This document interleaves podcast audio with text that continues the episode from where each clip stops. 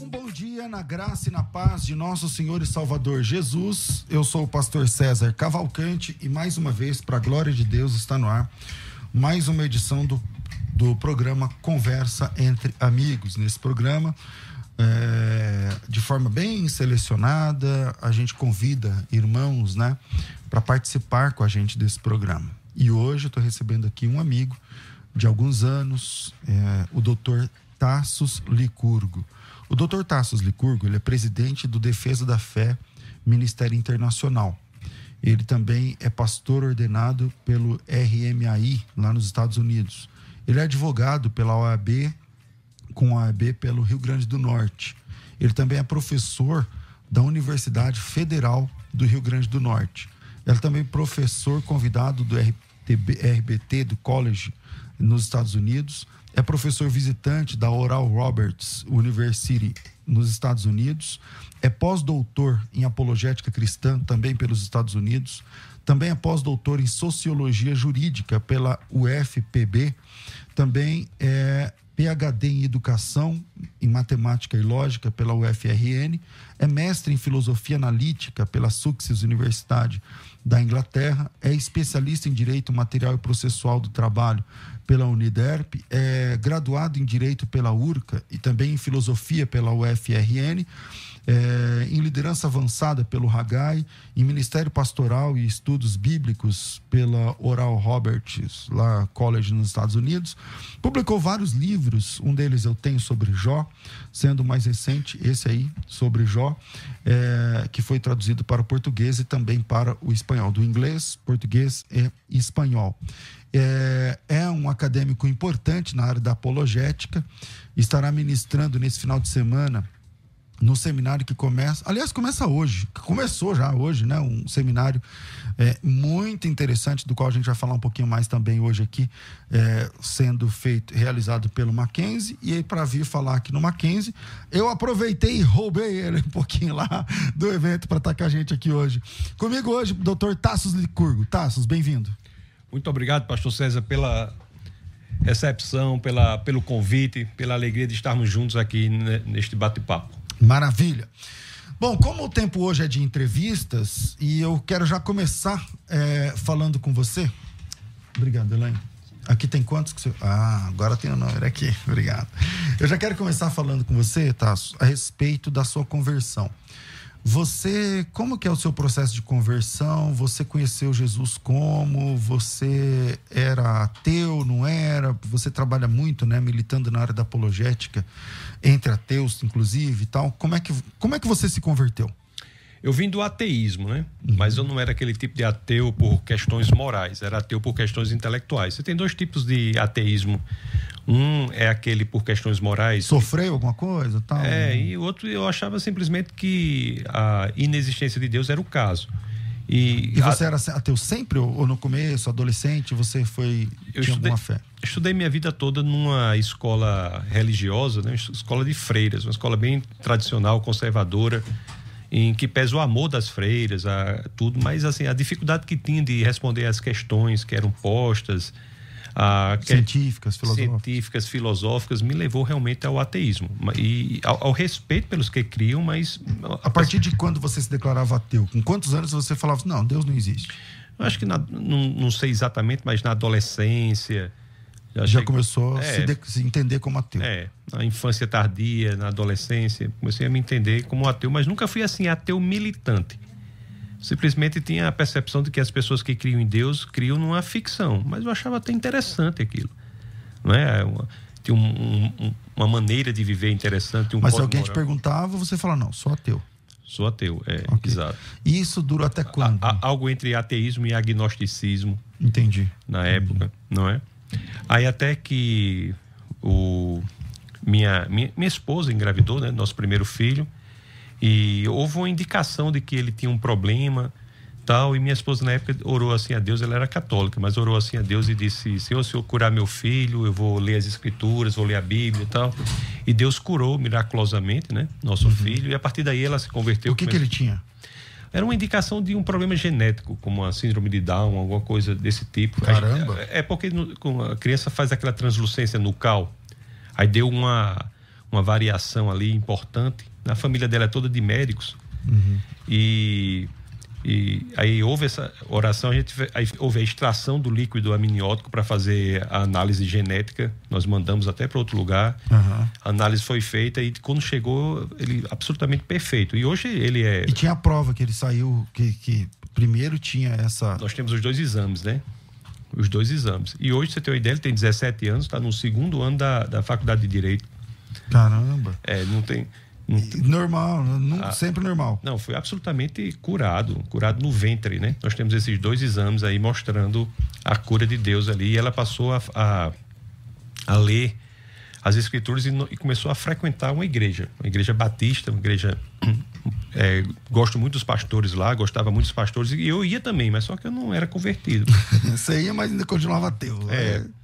E eu, aliás, eu fui batizado sem ser genuinamente convertido. Cara, como é que foi? Como É. assim? Sempre, tem que ser batizado? Tal. É, é, aquele negócio de batizar, tá? Eu gostava do ambiente, aí eu fui, mas não era não com, não com desrespeito, com respeito, mas eu fui, mas eu não era genuinamente convertido, eu não, eu não, não era capaz de dizer, como o Paulo disse ali, né? Viver é Cristo, morrer é, É lucro. ganha, lucro e tal. É, aí nós frequentando ali, minha esposa se converteu, tal, tal, tal. Aí chegou às minhas mãos um livro. Aí essa parte é interessante que eu não me lembro quem trouxe.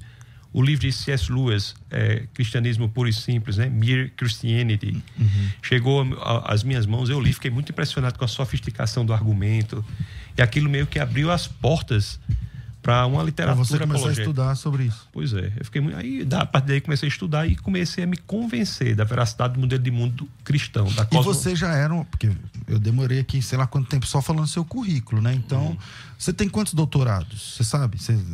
É, eu fiz, eu fiz esse doutorado em educação, né? Com a, com a especialidade em lógica matemática, com a direcionamento para lógica matemática, e fiz dois pós-doutorados. Eu já era, já tinha formação acadêmica, eu fazia coisas de- em áreas diferentes, porque não tinha um propósito. Mas, a, mas como eu não sabia o que queria fazer, eu acabava fazendo tudo. Eu, que eu- pintava, põe meu nome aí, vamos. É, eu tinha prazer intelectual no estudo, mas eu não tinha propósito, sentido, direcionamento. Legal. Bom, ô, Paulo, eu mandei no seu WhatsApp aí um link que eu queria colocar no ar uma música do Reverbério, outra do Reverbério, pra falar sobre ateu aí. Seleciona que você. A hora que estiver no ponto, você coloca, fala, dá um, um toque pra mim aí, por favor. Mas E- deixa e- eu. Ah, Sim, aí eu me convenci, mas não me converti. Aí a conversão genuína foi na, na segunda gravidez. Segunda gravidez, minha esposa, nós tivemos Lissa, ela faleceu. Nós tivemos uma filha que faleceu. Caramba, não sabia disso. Foi, foi interessante. Aí no falecimento da minha Mas filha. ela nasceu. nasceu com nove dias, faleceu. Aí... Aham. Aí no falecimento da minha filha ali, foi que eu tive um choque de realidade que eu teria que me posicionar. Então, ou eu Aí abandono. você já era crente meia boca, né? Tava na igreja, batizou e tal, mas Eu não era- tava firme. Eu era convencido intelectualmente, mas não convertido. Nós temos que caminhar essa distância que separa o cérebro do coração. Então, naquele momento ali foi que efetivamente eu tomei a decisão de e me converti efetivamente. Ali fui Como é que foi? Ela morreu e aí como que foi ela, ela, É, ela voltar? ela não, ela faleceu. Uhum. Nó- nó- é, fizemos a necrópsia, foi inconclusiva. Faleceu realmente. Ah, eu achei que ela tinha ressuscitado. Não, então ela- não. você perdeu um bebê, então. Foi- é, não- está nos braços do Senhor, né? Assim, mas você, É, você morreu. não tá mais com vocês. Não. E aí você. Rapaz, como é que é esse sofrimento? Você sonhar o tempo todo, nove meses, aí nasce. É, não, é muito, é muito forte, né? As pessoas que perderam o filho sabem como é, né? A mãe continua dando leite, o quarto da É. criança tá, tá preparado. O luto não é fácil. É, todos aqueles sonhos são E interrompidos. o que que deu? Por que, que ela faleceu? Rapaz, a- a- fizemos a necrópsia e foi inconclusiva. Conclusiva. Inclusive, o pai da minha esposa, que é médico, acompanhou. Uhum. Foi inconclusiva. Ninguém sabe. Ninguém sabe. E aí, nesse processo, ao invés de você se afastar mais, porque muita gente se afasta, né? De Pois é. Deus. Aí você foi ao contrário. É curioso, porque nesse processo eu cheguei à conclusão de que a nossa existência aqui, fora de Deus, é insustentável. Então, efetivamente, eu, eu tive a convicção né, espiritual de que a existência sem Deus é uma existência que não vale a pena. Ali foi minha conversão. Entendi. Aí é interessante para o aspecto da apologética, você vê que a apologética, o estudo, limpa o caminho entre o homem e o evangelho. Ela não converte. né? A conversão tem que ter um ato de vontade, um ato volitivo. E nós estamos falando de que ano? Essa, da perda da, da filha, da, da, da morte da, do bebê. Nós estamos falando de do, que ano? do, o, a minha, o meu convencimento 2003 e esse processo vai até 2005. Aí, em 2005, você deu um tapa na mesa e falou: então, então, então, então agora eu quero. É, 2005 minha filha faleceu e eu fui, levei um soco no estômago, eu, um soco de realidade. Dizer, olha, a, a, a, minha, a existência humana é assim. Eu tenho que me posicionar, não é brincadeira.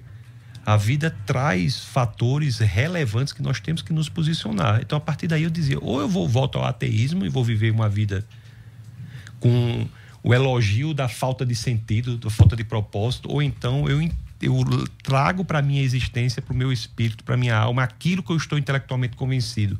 Eu percorri, César, aquele caminho que separa o cérebro do coração. E você falou, agora eu vou viver isso que eu, que eu entendi, mas agora eu quero viver com base nisso aí. Seja, eu sempre digo assim, né? Seja lá o que você tem, nós temos que fazer a lista de nossas prioridades. O que estiver em primeiro lugar é o nosso Deus ali Deus ficou no primeiro lugar das prioridades, não estava. E, e a Camila, bom, o nome da esposa do Tasso é o nome da minha filha, então a gente não esquece o nome dela. Então vamos lá. E a Camila, ela, ela já estava mais firme com Deus antes de você? Tava. Ela estava mais firme, ela tinha tido muitas experiências com o Senhor. Ela estava bem mais firme. E você já, já era professor universitário nessa época? Já, já. Eu sou professor. A primeira aula que eu dei na UFRN foi em 1999. Ah, mas então você era um, um adolescente, é, praticamente. É, eu comecei, eu comecei como professor substituto do departamento de filosofia. E quantos anos você tinha, cara, nessa época? Rapaz, eu acho que 23, 22, 23. É, é que você entrou no mundo acadêmico muito, muito cedo, né? É, eu não sabia fazer outra coisa, né? Tive que. Hoje, você ainda estuda ou já parou? É, estudar é uma. Não, assim, agora. Eu falo estudo de carreira. Tá, tá em algum projeto ou não? Tô, sim. Eu continuo sendo professor, né? Não, mas estudando.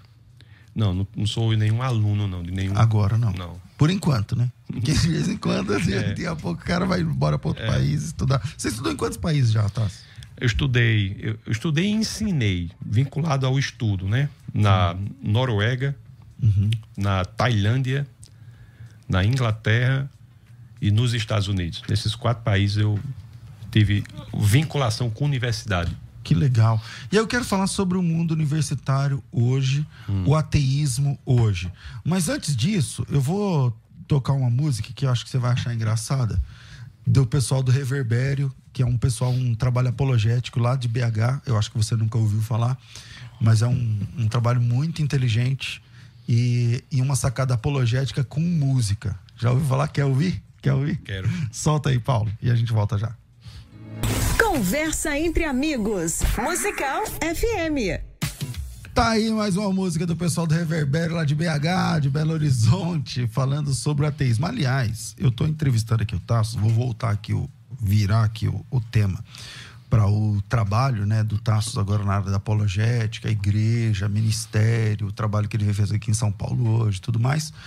É, mas eu quero deixar aberto, eu nunca faço isso no dia de entrevista, mas aproveitando o doutor Tassos Licurgo agora, se tiver ouvindo a gente algum ateu, algum é, adepto de alguma filosofia não cristã, ou que defende o evolucionismo, ou que defende até cristãos evolucionistas tem, tem também, é, e quiser fazer alguma pergunta da área técnica, da área técnica, então eu vou deixar o WhatsApp para você mandar seu áudio e com certeza vai entrar no ar. O áudio é 984849988. Se você é cético, ateu, né, agnóstico, né, e quer fazer uma pergunta para o Dr. Tassos sobre a existência de Deus, então manda agora 011 9 é, 8484 9988. Se você quiser telefonar para fazer uma pergunta, eu só não vou poder conceder tipo 15 minutos, né? Tem que fazer uma pergunta, porque é, é até um, uma coisa a mais que eu estou fazendo aqui. O telefone para você telefonar mesmo, ligar e falar comigo ao vivo é o 4210 3060. 4210 3060. Beleza? Gostou da música, Tass? Rapaz, muito interessante. Né? interessante, né? né? Aí tem alguns temas, alguns pontos importantes da letra aí, né? Hum. Um deles é que fala que o ateísmo não há de intelectualismo, né? De... Isso é verdade? Na universidade, o ateu parece que ele é mais estudado, ele, é, ele tem esse ar mesmo? Pois é, isso decorre de uma falta de conhecimento da história da própria universidade. As maiores e melhores universidades do mundo foram criadas como escolas cristãs. Dá um exemplo aí, ou dois ou três, sei lá. Harvard, Princeton, Yale, Cambridge, Oxford.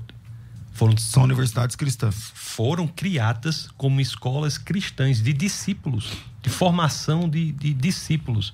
O lema original da maior e melhor universidade do mundo, que é a Universidade de Harvard, é Verdade para Cristo e a Igreja.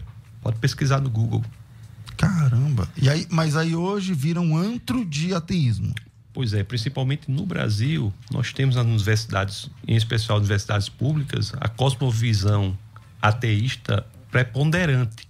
E passa a falsa impressão que a universidade não é um ambiente do cristão, quando na realidade é um ambiente próprio do cristianismo. Foi graças ao cristianismo que as universidades são criadas. E, aliás, você só tem a universidade como algo possível se você- nós entendemos que o mundo pode ser entendido pela inteligência. A inteligibilidade do mundo pressupõe que ele foi criado por uma mente inteligente. Então, não só o pano de fundo filosófico que a universidade opera é um, é um pano de fundo teísta, que entende que o mundo é inteligível e a consequência disso é a assunção de que foi criado por uma mente inteligente, como do ponto de vista histórico. O, as- pró- o próprio, o, a própria eh, realidade de existir a universidade é graças ao cristianismo, por exemplo. é história. Não há dúvida, é história. Harvard, Princeton, Yale, Cambridge, Oxford foram criadas como escolas cristãs. Entendi. E, e como é que é hoje, Tasso, ser professor, ser um acadêmico com toda essa formação? Eu não sei como é a realidade na universidade lá, você dá aula na Universidade Federal. É, mas eu acho que poucos professores, mesmo sendo na Federal, têm o mesmo currículo que você, tem um currículo parecido com o seu. É, e como que é ser um crente no meio acadêmico, agora com, eu estou falando do ponto de vista do, do magistério, né? Como que você lida com isso? Como que é? É fácil, é difícil? É, embora haja algum tipo de perseguição, algum tipo de problema no posicionamento do- da perspectiva do cristão, é algo que é esperado. Quer dizer, nós estamos na contramão do mundo. né? A vida cristã propõe uma contracultura, um modo de ser diferente. Do mundo, né? do mundo. Agora, ao mesmo tempo, o cristianismo é altamente tolerante.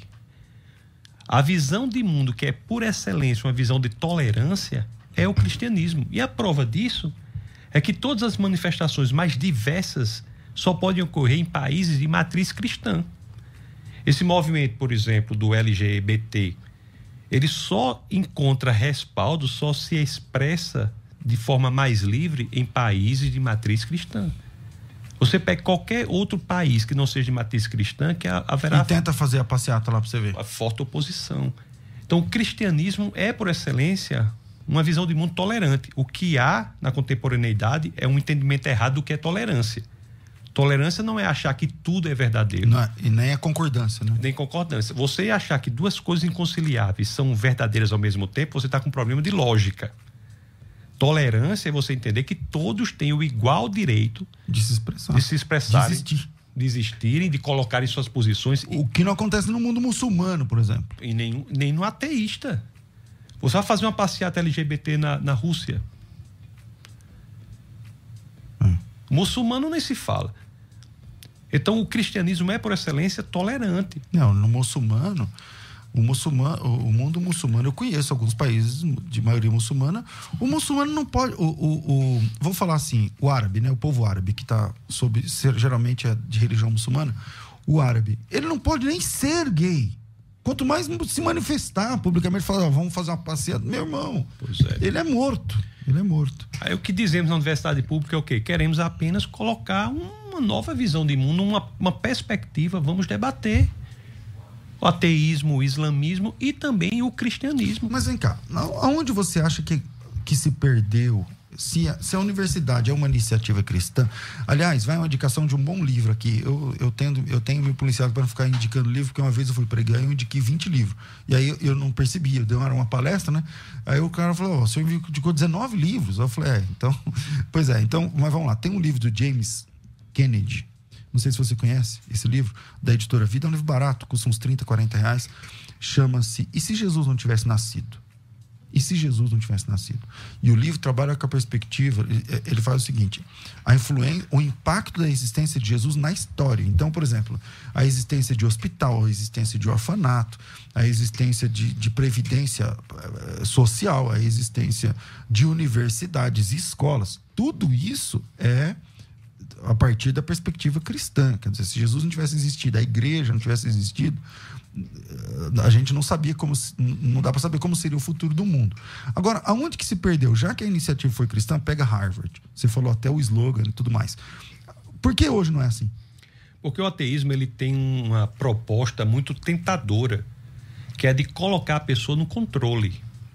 A expectativa de que a pessoa está no controle. Então essa é a grande tentação que acomete as pessoas que se dão ao ateísmo. O cristianismo não. A proposta do cristianismo é uma proposta muito desconfortável. É, começa assim, né? Morra para que, é. para que Cristo viva. Já entra assim. É. Então nós temos, é, né, nós temos essa, essa ideia de e é interessante que na música fala de dois ateus clássicos, né? Fala de Sartre e fala de Nietzsche. Uhum. Eles eram ateus, agora ateus clássicos que diziam assim, né? Deus não existe e o mundo é sem sentido. Como assim? É, é porque o diferente do ateísmo hoje é que propõe uma espécie de sentido subjetivo para o mundo, o que, o que é totalmente diferente do ateísmo clássico. O ateísmo clássico, com Nietzsche, Sartre, eles diziam que Deus não existe, mas sem a existência de Deus, a nossa, a nossa vida é sem sentido. Se fosse apenas materialista, nós não agiríamos, nós reagiríamos. Dá um exemplo. Se Deus não existe, eu não estou falando algo que é verdadeiro. Eu estou falando algo que é uma reação das minhas sinapses neuronais. Eu não ajo, eu reajo à fisicoquímica da, do meu cérebro. Se Deus não existe, a materialidade não tem por que buscar a verdade. A materialidade vai agir segundo leis da natureza. Não, não ia ter nada dentro da gente apontando para um norte que é a verdade, que é algo espiritual. Exato. Não existiria nada desse tipo. Ah, existe um livro aí do Thomas Nagel, que é advogado lá da Universidade de Nova York, New York University, é, chamado Mente e Cosmos, Mind and Cosmos. Que ele, ele não é cristão. É uma prova muito importante de que há Deus. Que é um eu imaterial dentro do, da pessoa, não é? Stasso, como é que nasceu, cara, o Ministério Defesa da Fé? Como é que, como é que nasceu esse projeto? Defesa da Fé apareceu com não como uma igreja no início, né? era um ministério que a gente ia para as universidades e apresentava as razões para a fé cristã, as razões históricas, científicas e filosóficas para se seguir Jesus Cristo, razoabilidade do cristianismo no ambiente acadêmico. E a partir daí algumas pessoas começaram a, a querer se reunirem como igreja em um, um lugar em que essas questões pudessem ser feitas, né? Nós somos uma igreja pentecostal. Mas, é, então, a igreja que é formada sobre esses dois pilares, um, um do, do, crescimento, do conhecimento da palavra de Deus, incluindo aí o cumprimento do mandamento que tem lá na primeira de Pedro 3,15, de apresentar as razões para a fé, mas cremos também na atualidade dos dons do Espírito. O segundo pilar é crescimento no, na intimidade com o Espírito de Deus. Né? Então, a partir daí que começou-se a fazer uma reunião, nós fizemos lá e foi crescendo. O que veio primeiro? A igreja ou o trabalho acadêmico do Defesa da Fé? O trabalho acadêmico veio primeiro. E o que, que, é esse trabalho acadêmico? o que é o Defesa da Fé fora a igreja? É, é, nós temos um webcast toda quinta-feira, hoje em dia, que chama É Proibido Não Pensar, que nós batemos um papo aí com cientistas sobre as mais diversas ciências, as mais diversas razões científicas para a fé cristã. Nós temos é, eventos que são feitos em universidade. Temos um evento anual chamado Café com Ciência, em que são seis encontros que são feitos: fé e razão, Deus e o universo, Deus e a vida, Deus e a moralidade, confiabilidade da Bíblia, Jesus entre outros deuses. E, e aí é o seguinte: é, quem estiver ouvindo agora e quiser acompanhar esses webcasts, é, bom, o que, que, é webcast para quem não está sabendo? O que, que, é? É um, é um programa que comecei aqui, só que de entrevistas sobre um tema específico. Um tema específico. É, nós fazemos sobre é, evolução, às vezes fazemos sobre algum elemento específico de arqueologia, fazemos sobre provas históricas da ressurreição. Então toda quinta-feira no canal do YouTube Defesa da Fé TV, se você botar no seu navegador defesa da fé.tv, você é direcionado para o canal de vídeos do YouTube do Defesa da Fé. Ou então o Instagram, arroba Defesa da Fé. Entendi. Nesse, Aí, Insta... a pessoa, nesse Instagram. Nesse Instagram tem um. O pessoal fala lá o link da bio, né? O link do perfil. Você clica lá, o, o sempre tem um link da, da próxima transmissão, está ali. Entendi. Então, toda quinta-feira, às 21 horas, nós temos esse webcast. É proibido não pensar. E às terças-feiras nós temos a escola. E o pessoal bíblica. acompanha de todo lugar do Brasil? É, do Brasil e às vezes do mundo até, né? Tem pessoas que acompanham de outros lugares. Nós fazemos em português, é voltado primordialmente ao público que fala português, mas estamos pensando às vezes fazer outras línguas também, mas tem que ser um outro projeto, né, para não misturar. Entendi. E, e, e, esse e esse isso é tudo gratuito, cara? Isso não... Rapaz, a gente faz tudo gratuito. Nós, nós assim, o Ministério ele sobrevive das doações, dízimos e ofertas que são feitas ao Ministério. Entendi. Mas assim, tanto o curso bíblico. Mas esse trabalho acadêmico é todo gratuito? Todo gratuito. E, e também a, a, escola bíblica, que fazemos toda terça-feira às 21 horas, que chama a Bíblia de Gênesis Apocalipse. Em que nós temos três elementos que fazemos ali. O primeiro é mostrar como a Bíblia conta uma só história, que começa ali com um casal no jardim e termina com a multidão em uma grande cidade como a Bíblia conta. As pessoas conhecem várias histórias da Bíblia, mas muitas não conhecem a história da Bíblia. Hum. Então nós contamos a história da Bíblia. Esse é um, um, um dos objetivos de cada aula. O segundo objetivo é demonstrar como cada passagem da Bíblia aponta para Jesus Cristo. Jesus Cristo é a chave hermenêutica, a chave interpretativa de todas as passagens da Bíblia. Então, desde a Arca de Noé é um tipo de Cristo. Então, tudo aponta para Cristo. E o terceiro objetivo de cada aula é demonstrar como os princípios de cada passagem das Escrituras podem ser aplicados para a vida atual. Então, são esses três princípios em cada aula que fazemos toda terça-feira, às 21 horas, no Defesa da Fé.tv, também é absolutamente gratuito. Legal. E aqui em São Paulo, você vai falar em qual evento? Tem um evento da Sociedade de Design Inteligente, aí, né? Eu vou falar sobre ceticismo e, e design inteligente na, nesse evento, nesse congresso. Quando que você começou a estudar a respeito de design inteligente? Como é que você se associou com esse pessoal? Você já veio do ambiente acadêmico? Você não é uma pessoa que se converteu e aí começou a estudar? Não, você já estudava muita coisa antes e aí você se converteu e aí você é, como é que você se aliou a, a, a, esse pessoal do design inteligente? O que é design inteligente para quem não sabe o que a gente está falando? É, eu, eu sempre fiz é, algo que tem comunicação com design inteligente, bem antes de, de todo esse movimento ocorrer. É, no próprio no YouTube lá do Defesa Fest tem entrevistas bem anteriores ao crescimento, crescimento desse movimento do Brasil. Uhum. É, nós fazemos no Defesa da Fé algo que é mais amplo do que o pessoal do design inteligente faz. O, o escopo é maior, porque nós realmente entendemos que há evidências para o Deus cristão, para uma causa inteligente, pessoal, extremamente poderosa, não espacial, imaterial, atemporal, que são características que são do Deus bíblico. Mas, mas vamos lá. É, a grandeza, o, o Tassos, quando. Porque assim, o ateu ele fala assim: tá, existe não sei quantos planetas e outros sistemas e, e tudo mais é uma questão. Tipo assim, por que, que só a Terra e Deus tem a ver com a Terra? E, como assim? Isso não aponta para um, uma falha, né? Não seria uma falha essa, esse universo tão vasto e vazio? Como é que você responde essa questão? Isso aí é uma pergunta muito importante. E realmente são 10 elevado a 22 planetas.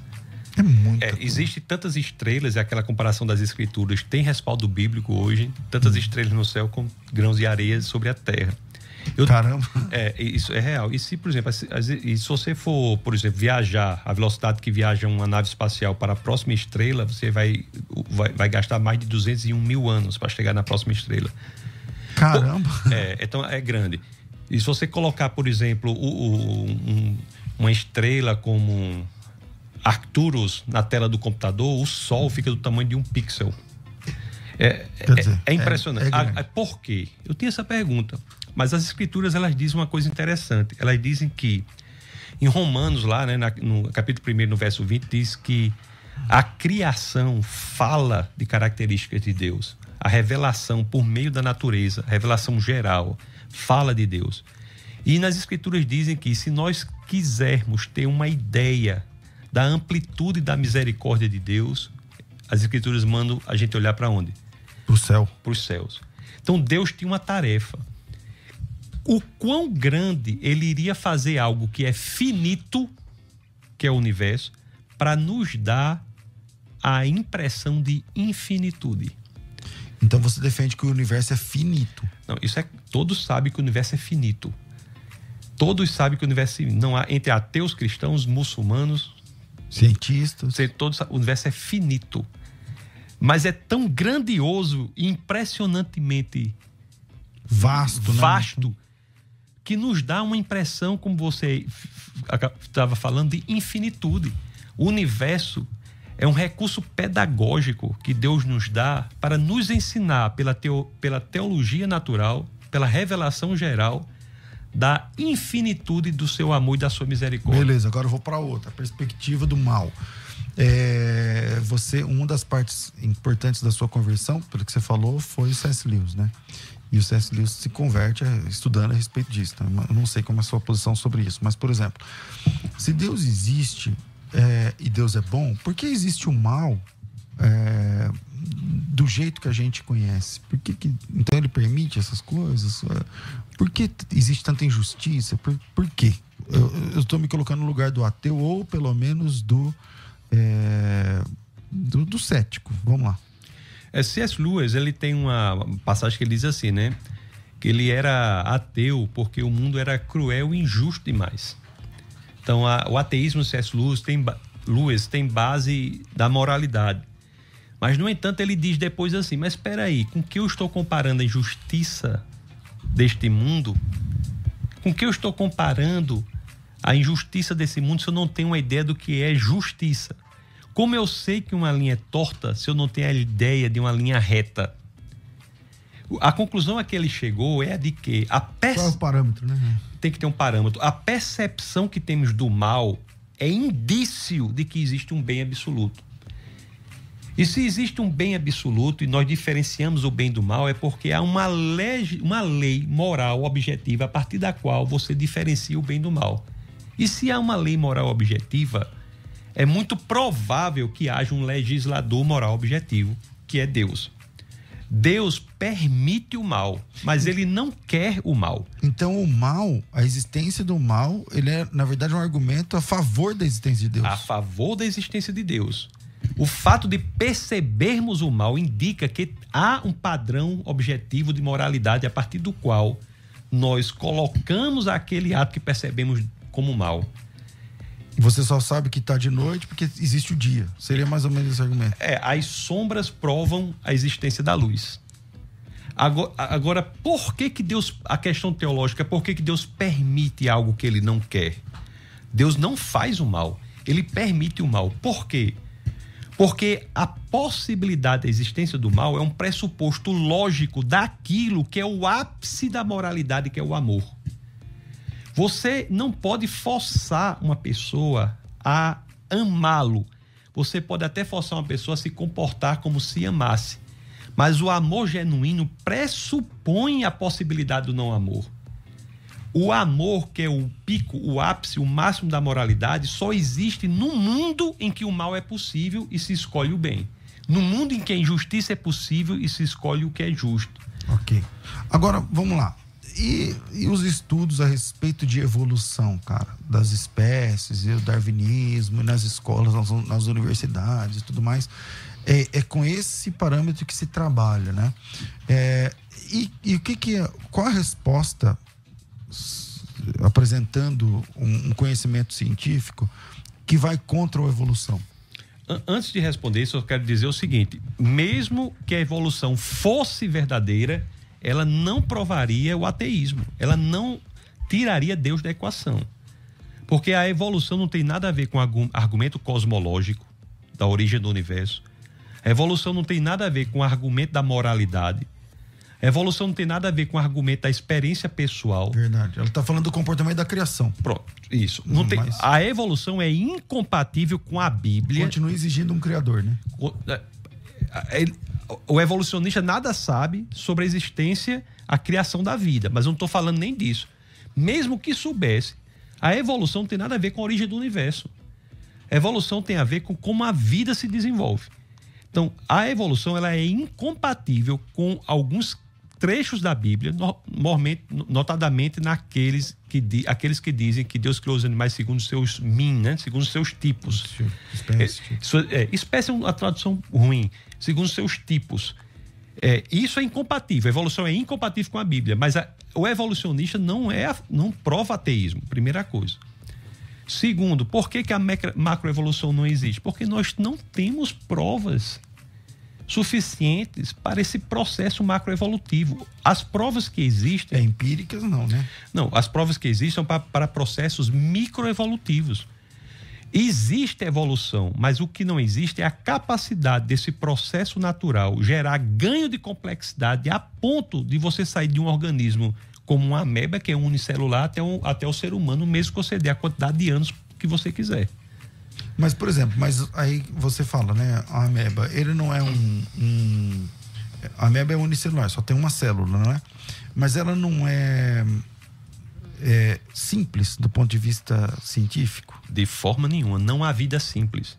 Se você pegar o DNA da ameba, o DNA é um alfabeto de quatro letras, A, T, C, G. Se você pegar o DNA da ameba que você citou, a informação no DNA da ameba é equivalente à informação que há em mil volumes da Enciclopédia Britânica. Quer dizer, a fita de DNA da ameba é isso aí. É, da, da... mil volumes da Enciclopédia Britânica. Não há vida simples. Quer dizer, a vida mais simples é a da ameba, eu acho. Isso. Porque ela é unicelular, é uma vida de uma célula só. É, é. Então, essa vida simples, ela, a quantidade de informação que tem no DNA dá mil volumes da enciclopédia da Barça. É, ela é comparativamente simples em relação a nós. Por exemplo, se você pegar a informação em um neurônio nosso, dá aí 5 milhões de páginas de informação, equivalente a, a quanto? A 200, a 25 mil livros de 200 páginas. Mas ela em si não é simples. Nós temos aí mil volumes da enciclopédia. No, eu estou falando do DNA, que é uma parte intracelular. Eu não estou falando do RNA, não estou falando de, de coisa. E se a gente for aprofundar num nível mais micro, aí é que a origem da vida por acaso se torna impossível. Por exemplo, vou dar um exemplo para você: proteínas são como ferramentas em uma caixa de ferramentas. A forma da proteína é dada pela função que ela vai desempenhar. Por exemplo, um exemplo. Por exemplo, o porquê que o alicate tem aquela forma? Para ele trabalhar com. A, apertando alguma coisa. O martelo tem aquela forma, a chave de fenda, tem, a proteína é a mesma coisa. Como é que os aminoácidos vão saber como devem se formar daquela maneira específica para uma função vai desempenhar no futuro? Para poder a proteína. Caramba! Então, quer dizer, o micro mostra quão improvável, se não impossível é a vida sem uma mente inteligente por trás. A música tá no ponto, solta aí, senão vai acabar o programa. Não sei se vai dar pra ouvir inteira, vai. Conversa entre amigos. Musical FM. É, infelizmente o nosso tempo é muito curto e mas aí tem algumas coisas da música que falou sobre evolução. Eu queria até tratar, mas não vai faltar oportunidade para uma outra um outro encontro aqui. O pessoal aqui da, da, da internet está reclamando, pastor, queria ter, tinha que ter um debate e tal. É, eu, o problema do Tasso, meu irmão, é que ele mora lá em Natal, no Rio Grande do Norte. O que, que a gente faz, Tasso, pra você estar tá aqui em São Paulo mais vezes? Manda aí. É, a gente vai caminhar para o final. O que, que você quer divulgar? O Instagram do Defesa da Fé, não é? Arroba Defesa da Fé. Lá no Instagram a gente está sempre atualizando o que está acontecendo. Tem também o canal do YouTube, Defesa da Fé. Você bota lá no navegador, defesadafé.tv. E tem meu Instagram pessoal, tassos.licurgo, né? Se alguém quiser. Então vamos lá. Tassos, T-A-S-S-O-S. Tassos.licurgo. O L é Y, né? Depois do L, né? Licurgo com, com Y. Tá é. certo? Então, Licurgo. Defesa da Fé, que é mais fácil, né? É, então é, é um Insta, né? Você tá falando. Então, é. Instagram, ó, vamos seguir aí, arroba Defesa da Fé arroba Defesa da Fé. É, vai lá, já se, segue lá, não sei se é aberto, fechado, mas já é. segue lá, é aberto? É aberto, né? Já, já, já segue lá e aí você vai ter muita, muita, muita informação disponível aí no WhatsApp, no WhatsApp não, no Instagram Defesa da Fé. E lá no link lá do Defesa da Fé já vai pro YouTube, o YouTube é que tem os vídeos, né? O Defesa da Fé TV. E aí teve Defesa da Fé TV no É, YouTube. no, eu tô botando Defesa da Fé.tv no navegador que já vai direto pro YouTube. Maravilha. Tassos, obrigado, cara, pela sua entrevista. Você vê como uma hora passa rápido, bicho. Passa rápido pra caramba. Eu que agradeço. Agradeço muito pela, pela oportunidade de batermos esse papo aqui. Maravilha. E se Deus quiser, nosso sonho é sempre ter mais projetos juntos, tal, mas a distância não é fácil, a agenda do homem também não é fácil. Tá sendo um cara muito difícil, mas tá bom. Lá. Agradeço imensamente o Tassos que veio para falar no evento aqui no, no Mackenzie, mas e que benção que deu certo pra gente estar aqui e não apenas a gente comer alguma coisa, almoçar, mas colocar aqui no programa e aí várias pessoas, milhares de pessoas acompanharem. Se você ainda não seguiu, segue aí, arroba Defesa da Fé, arroba. Tassos.licurgo. Começa a seguir aí. Se você gosta de conteúdo, é por aí que você caminha. Tá bom? Obrigado, Paulo. Obrigado, você ouvinte, a produção aqui do programa. Eu fico por aqui, mas daqui a pouco, às 14 horas, eu volto com o bom e velho programa Crescendo na Fé. Aí, meu amigo, aí a pergunta ao vivo o tempo todo. Então, se você quer entrar no programa da tarde, começa às duas da tarde. Espero você, tudo isso muito mais a gente faz dentro do reino, se for da vontade dele.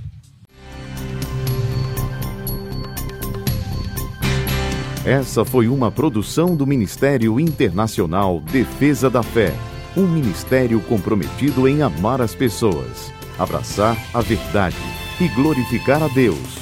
Para saber mais sobre o que fazemos, acesse defesadafé.org.